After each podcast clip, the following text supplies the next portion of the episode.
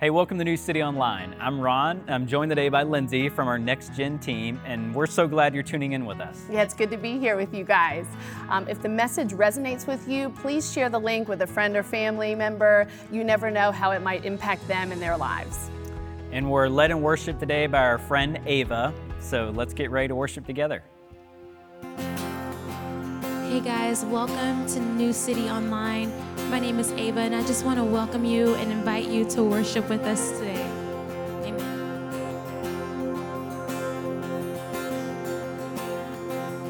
Sing. Who am I that the highest King would welcome me? I was lost, but He brought me in. His love for me. Oh, His love. Who the sun sets free, oh, is free indeed. I'm a child of God, yes I am. Free at last, He has ransomed me. His grace runs deep. While I was a slave to sin, Jesus died for me. Yes, He died.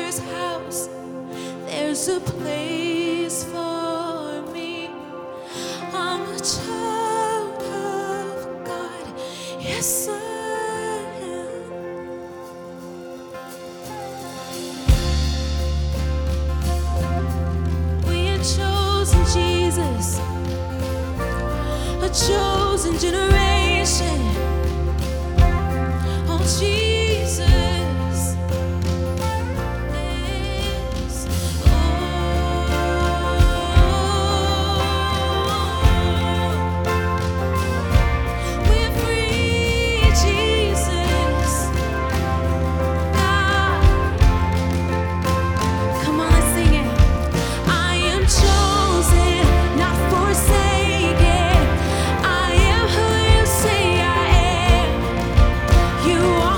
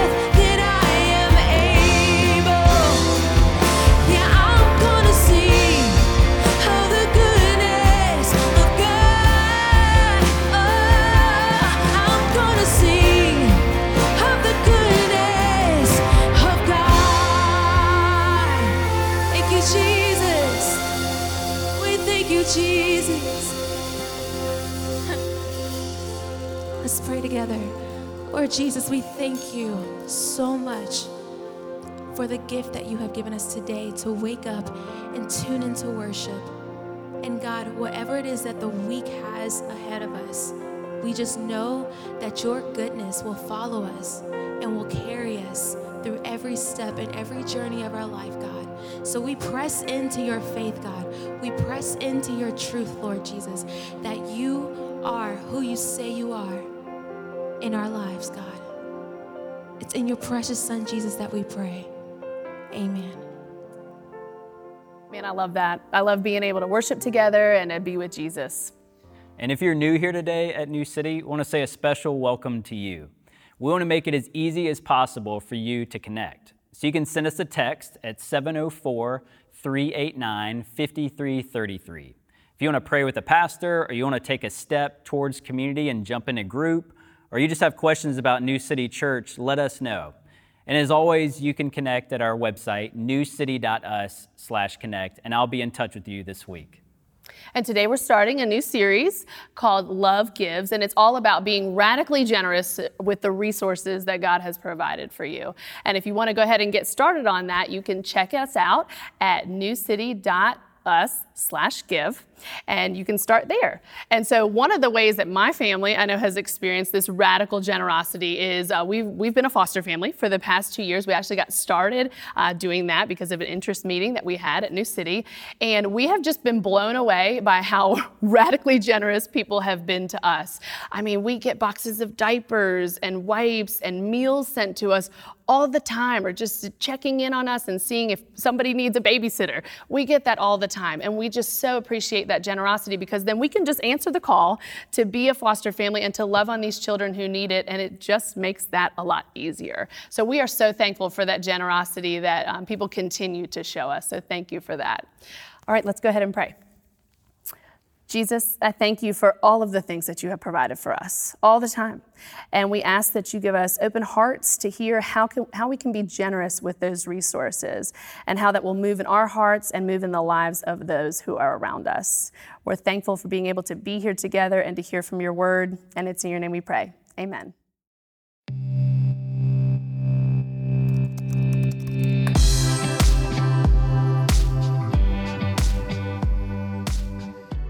For God so loved the world that he gave his only son, that whoever would believe in him should not perish but have everlasting life. This is probably a Bible verse that you know by heart, that you've heard many, many times, and arguably is the most famous and well-known Bible verses in all of the Bible. And it sets for us a really good understanding about who God is and how he feels towards us, his great love for us. For God so loved the world that he did what? That he took? No, for God so loved the world that he gave. You know, there's this great theologian, his name was A.W. Tozer, and he wrote this. He said that the most important thought in your life, the most important thought you can ever think, is the first thought you think of when you think about God. And so I wonder what that is for you today. What's the first thought you think of when you think about God? Well, I hope it has something to do with the message of John 3:16, that God loved you so much that he gave his only son, his most precious thing, his only begotten son. He gave him for you because he loved you so much that if you would believe in him, that you wouldn't perish, but you'd have everlasting life with him. You'd be invited to be a part of God's forever family. And that's really the message of the gospel, the good news, that God loves each and every one of us so much that he gave a son, that we could simply believe and trust in him for the forgiveness of our sins and be invited into his forever family. And it really sets for us, doesn't it, this understanding about who God is and what love really does. Love always gives. It always does. You know, lust is all about what we can take and what we can get. And if we're honest with ourselves, we live in a culture and in our own hearts, there's this idea that we want to get and we want to constantly be taking. You know, it's what can I get from this person? What can I take from this job? What can I get from this situation to accumulate more, whether it's influence or money or whatever it might be. But love and the example that God gives for us, love always moves us to an attitude, to a position, to a posture of giving. What can I give in this situation? What can I give in a relationship? What can I give in my job? What can I give to other people? And so over the next couple of weeks, we want to have a conversation as a church family here at New City about giving, and specifically financial giving. And I know you may be saying, well, Chris, wait a second. What does John 3:16 and for God so loving the world and loving me that he gave his only son for me, that if I believe in him, I'd have everlasting life and not perish. What does that have to do with financial giving? Well, actually, it has a lot to do with it, because the way that we see God, the first thought we think of when we think about God, the way we understand and receive his love affects the way that we give love to other people and that we give all kinds of things, whether it's our time, our influence, our talent, and yes, even our money. And so before you turn the channel or you walk out today, I want to just encourage you that God has a lot to say to us about his love towards us and how we give that love to other people, even with our finances. And actually, the way that we give financially is a reflection, it's one of the reflections of the way that we believe that God has given so generously to us. But don't take my word for it, okay? Don't take my word for it. Listen to the words of Jesus here in Matthew chapter 6, verse 24. Jesus said it this way, no one can serve, do you remember this passage? No one can serve two masters. Jesus continued by saying, either you're gonna hate the one and love the other, or you'll be devoted to the one and you'll despise the other. You cannot serve, listen to this, both God and money.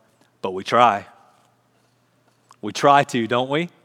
This is the picture of the person that's baptized, and when they go under the water, they take out their wallet and they hold it up over the water so it doesn't get wet and come underneath the waters. And God, I want everything. I want your love. I want your life. I want to obey you. I want to follow you, except for with my money. And 2,000 years ago, Jesus spoke about this. Some things don't change, do they? People are people in every generation. And one of the things that we've consistently struggled with is this understanding that love gives, and it gives and requires of us everything, even our money, especially our money. And did you know that money can be one of the chief rivals to God? And God wants our full love and attention. And so when Jesus is speaking about this in Matthew chapter 6, he's speaking right into our hearts, our affections, our love. And he says, you can't love God and money at the same time. You can't love God and money at the same time. You're either going to despise the one and love the other. Moreover, the Apostle Paul says it this way in 1 Timothy chapter 6, verse 10. Look at this passage with me. He says, for the love of money is the root of all kinds of evil. The what? The love of money. It's the root of all kinds of evil. And some people, pay attention to this, some people craving money have wandered from the true faith and pierced themselves with many sorrows. In other words, chasing after money and money being your God You know, choosing to serve money and not God has led to many sorrows in our lives. Isn't that so true? I mean, that's probably true for each one of us. We can think about situations and moments in our life when we've been chasing something other than God, and maybe it's money, and we've made money our priority, and we've chased after that instead of chasing after God, and it leads to a lot of disappointment and frustration and sorrow. You know, basically what sin is it's taking what could be a good thing and making it the ultimate thing. You know, there's this word in the Bible called idolatry. It's taking something that might be a good thing in and of itself, but when we make it in the position of God, when we make it out to be our God, it becomes something that the distraction, and it becomes something that's a bad thing in our lives. And we could do that with food, we could do that with money, we could do that with relationships, but specifically today as we think about our finances, what Jesus and the Apostle Paul are trying to get across is that if you love money more than you love God, or if you love money in a way that you're supposed to love God, it's going to end up in disappointment and sorrow and frustration. And it's interesting, I just want to point out in those two verses in Matthew 6 and 1 Timothy 6, where Jesus and the Apostle Paul, they both use the word what? Love. It's this idea of my heart, my affections, and it really does affect the way that I give and live towards other people because love always gives. What Jesus and Paul are saying is there's this connection between my heart and my wallet. You know, what I've set my affection towards and the way that I choose to spend and to give my money. And so you might be saying, okay, time out here for a second.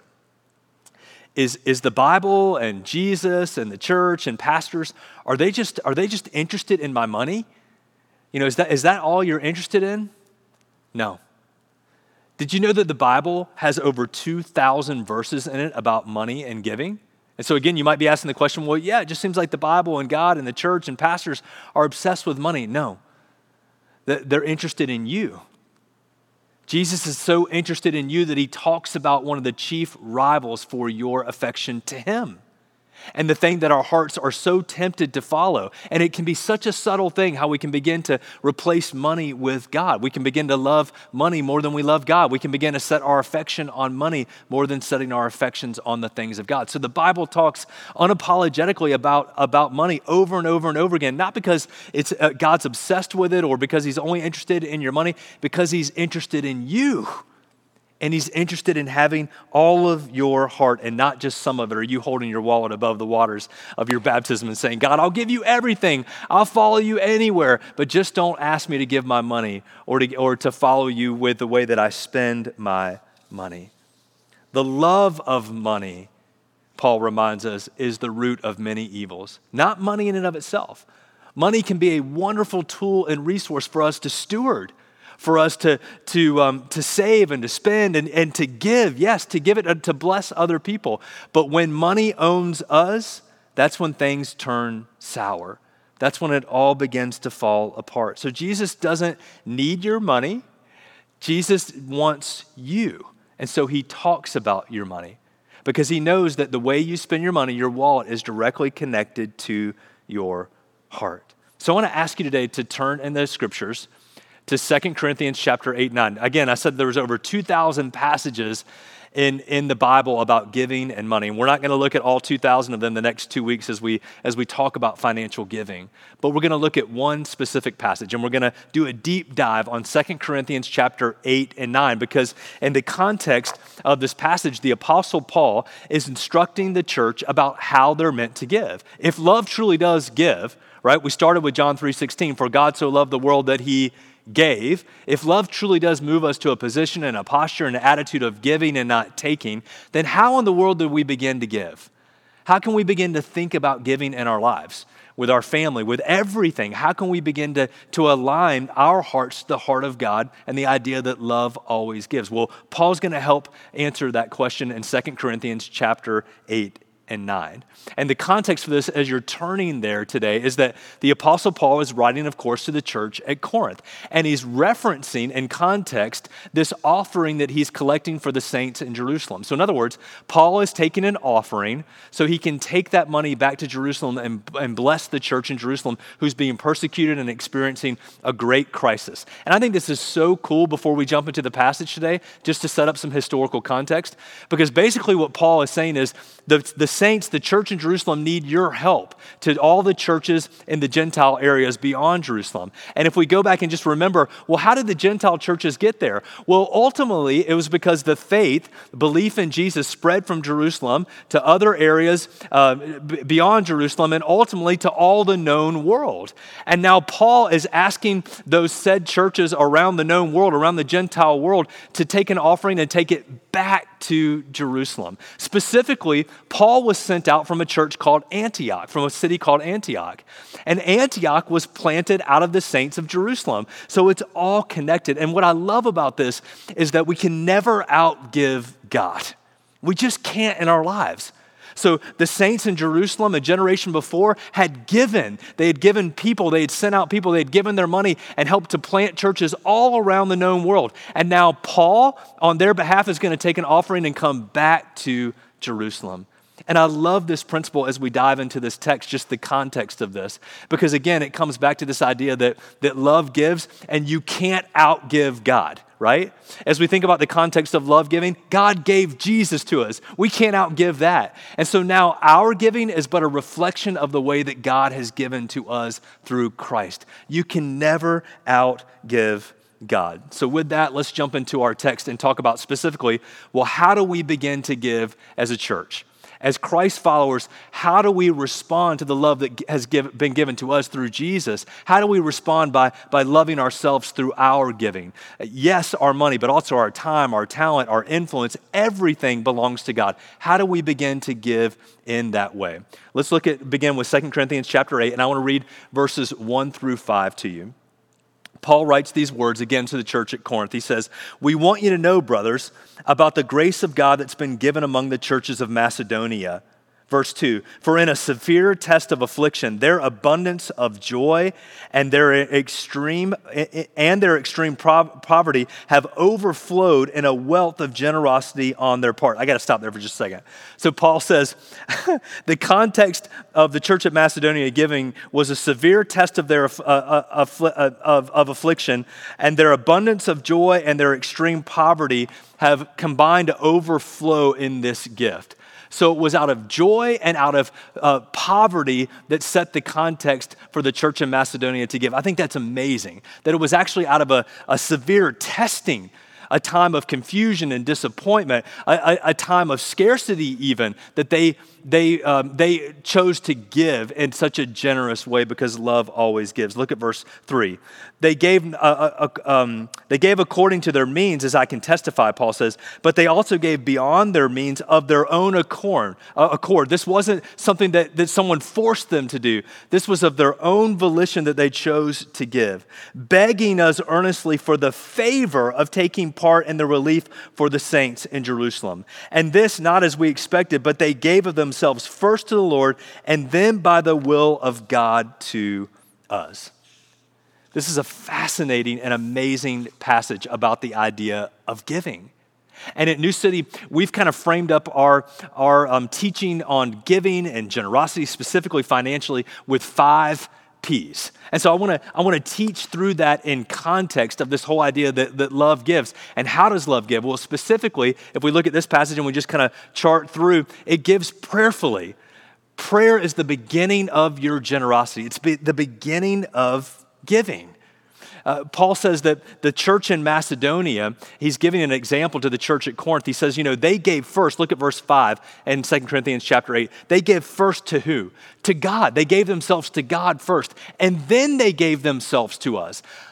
Giving always begins with us giving our hearts and our entirety of ourselves to God first. Let me say it this way.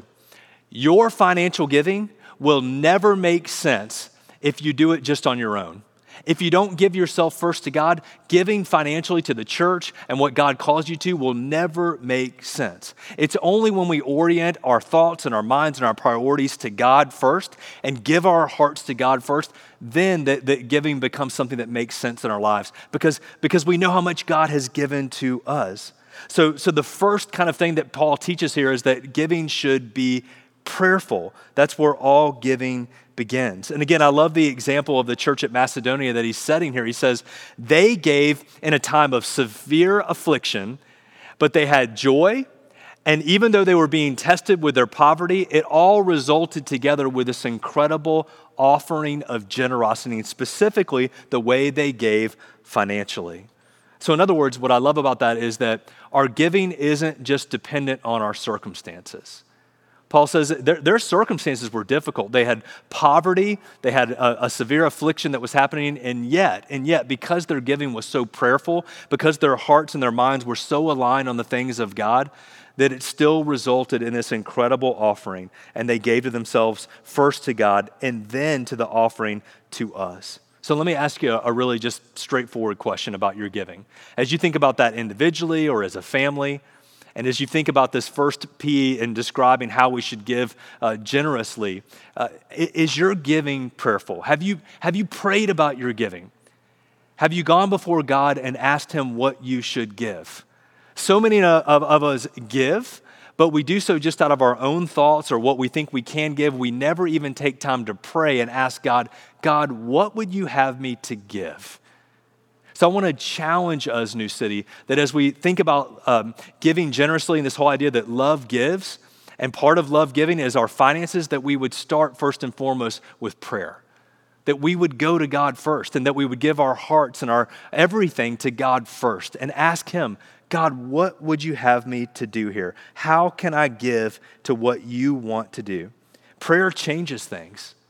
And for some of us, we need to begin to pray that God would make us generous. Because God was such a generous giver to us, we should reflect that in the way that we live our lives. And so some of us, our first prayer needs to be, God, would you just begin to work in my heart and change my heart? I'm stingy with money. I don't like to give. Would you begin to work in my heart and help me to be a generous giver? Prayer changes things, and it begins with us. Prayer changes our hearts. And we can see from the example that Paul sets forth here in 2 Corinthians chapter 8 that the Macedonian church that he gives an example of, they gave themselves first to God. They prayed. They asked God to make them generous. And it resulted in this incredible offering. So our first P in the 5 Ps of giving is prayerful. Here's the second one. Again, straight out of this passage, 2 Corinthians 8 and 9. Our giving should be prioritized. It should be prioritized. Look at 2 Corinthians chapter 8. Let's look at verse 24, the last verse in the chapter, and then we're going to read through the first two verses in chapter 9. Paul continues by saying, so give proof before the churches of your, here's our word, love, and our boasting about you to these men. Now it is superfluous for me to write to you about the ministry for the saints, for I know your readiness, of which I boast about you to the people of Macedonia, saying that Achaia has been ready since last year, and your zeal has stirred up most of them. So beginning in verse 24, what he's saying is, I'm sending Titus and a few other people to collect this offering, and I want this offering to give proof to all the other churches of your love. Maybe circle that word love in chapter 8, verse 24, because love does what? We know this. Love gives. And so Paul says, your giving should be a priority because God has so generously given to you. And not only that, your giving, he says in 2 Corinthians 8:24, should be a proof of your love. It's not the only proof, but it is a proof of the way that you love God and other people, is the way that you choose to give, because love always gives. So he says, when I send Titus and I send these other people, I want your offering to be a proof, not the only proof, but a proof of the way that you love. Because I've been boasting about you, Paul says, everywhere I go. And I want this offering. I want the way that you give financially to be a proof of your love for God and for other people and for his kingdom purposes. And then he says this. He says, I know it's not necessary. I know it's not necessary for me to even write this to you, but I'm going to. And I love that because, many of us have been taught about giving or we've heard about giving. And so we might think, this isn't necessary for me to hear again. But yet Paul writes it to them because it is necessary for us to be reminded of what we've already heard. It's necessary for us to remember what giving is really all about, which is an act of worship and response to how God has given to us. So he says, I know that I'm probably repeating myself and maybe this isn't necessary, but I need to say it again because it's that important. And then he says this, verse 2, chapter 9, look at it with me, 2 Corinthians. I know of your, what's the word there? Circle it in your Bible or maybe underline it or highlight it. I know of your readiness and I boast about you to the people of Macedonia. So this is kind of cool. Chapter 8, Paul is saying, I'm going to use Macedonia and I'm boasting about that church. So churches like Philippi and Berea and Thessalonica, he was boasting about them to the church at Corinth. Now he's going to flip it in chapter 9. He says, I boast about you, Corinth, to the people in Macedonia and your readiness, your zeal, your eagerness to participate in this offering. Did you know that it used to be that the church would applaud when the offering was taken? They couldn't wait to participate in the kingdom of God and what God wanted to do. And they knew that giving was a reflection of the way that God had given to them.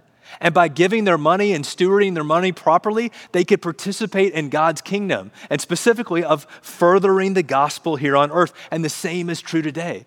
When we prioritize our giving, what we're saying, God, is I'm making you a priority. I'm making your kingdom a priority. Let's just give a reality check here. And this was so true for me and Jen, and it still can be. We have to fight to make giving a priority, to be generous. Because left into ourselves and our own hearts, again, what do we want to do? We want to take. We want to get. But love always orients us and moves us to a posture, a position, and an attitude of giving. And for many of us, practically speaking, as we think about this second P of our giving should be prioritized, if we're honest with ourselves, when we look at our budget and the way that we handle our money, we begin with spending. We got to pay our bills. We got to spend. Then we go secondly to oftentimes to saving. I got to save some money. I know I need to. Saving's a good thing, and I got to save some money. And then with whatever is left over, again, if we're honest with ourselves, for most of us, then we get to what? To giving. But I want to challenge each of us to prioritize our giving and to make giving the first thing that you do, the top of your list. The first money that goes out from your bank account every month when you get paid should be to give, and then to save, and then to spend. But in our culture, we have that reversed, don't we? We spend and then we save a little bit, and then maybe what's left over we'll give to God, and we'll prioritize that for God. But one of the ways that we can show how much we love God and how much we know that we've been loved by God, because remember, love always gives, is to prioritize our giving. This was such a challenge for me and for Jen when we were first married. We would oftentimes forget to give. We would think that, you know, that was, we always wrote a check every month, and we would think the other one had written a check, and then we would miss a couple months. And the truth is that it just wasn't a priority. We never sat down and really prioritized our giving. How much do we want to give? We weren't, to start with our first P, we weren't prayerful about our giving. And so I just want to challenge you to think through, you know, not only praying about your giving, but making it a priority. And let me just dispel a myth here real quick, okay? And that we were a part of this too. As a young couple, we thought, you know, one day when we make more money, because this is the giving myth, okay? The great giving myth. One day, right? One day, by the way, one day is not on the calendar. That's not a day of the week. But for many of us, we think it is. One day, when I make more money, when my ship comes in, then I'll be generous. Then I'll begin to really give. I'll be prayerful about it. I'll make it a priority. But right now, I just got to kind of make it, right? And I know many of you are in that situation. You're in that place right now. I want to challenge you to just take a step towards praying about your giving and making it a priority. Because the truth is this, and the data plays this out, that you want to know the most generous group of people in the United States? People that make less than $75,000 a year. People that make more than $75,000 a year give percentage-wise less money than people who make less than $75,000 a year. So you may think, you know, just starting out, or maybe you're a young married couple, or whatever situation your life might be, you may be thinking, because all of us go through this. We all give into this myth that one day when I make more money, then I'll give more. But the percentages don't play out that way. Actually, the more money we make, the less percentage-wise oftentimes we give. Because then there's more expenses, and then I've got more things, and then I think I need to save more money and spend more money, and it never catches up. Because here's the deal, guys. Everyone watch this. Your giving, especially the priority of giving, is not a matter of your balance sheet or your statement every month. It's a matter of the heart. It's about your affection. It's about your love. It's about knowing how much God has loved you and been generous to you, and then responding to that in worship and giving, because love always gives. We've talked about love. We've talked about giving, being prayerful and prioritizing. We're going to continue that conversation next week with the final three P's. So I hope that you'll join me. But I want to end our conversation here today. You know, there's a story in the scriptures about the widow's mite, this widow that gives. And she gives in such a generous way. And she doesn't give a lot of money in terms of just the amount of money, but she gives everything. She gives of her heart. She gives out of her love, her affection for God. And she's used even today as an example for the rest of the church, for every one of us, about how we're meant to give, because it's a perfect example of how love gives, of how love moves us to a posture and a position of being generous. For God so, say it with me, for God so loved the world that he gave. And we should do the same, because bottom line, love gives. Love gives. Would you pray with me? Father, thank you for the time that we could share together today. Thank you for your word and the truth that it speaks to our heart today. I want to just pray simply for each and every one of us that you would give us the wisdom to know what you're speaking to us from your word today. For each and every one of us, for our families, for each and every one of us, wherever we might be, would you give us wisdom to know what you're speaking to us today? And would you help us now, even in this moment, to have the faith to go now and to obey? We'll give you the glory for it. In the mighty name of Jesus, amen.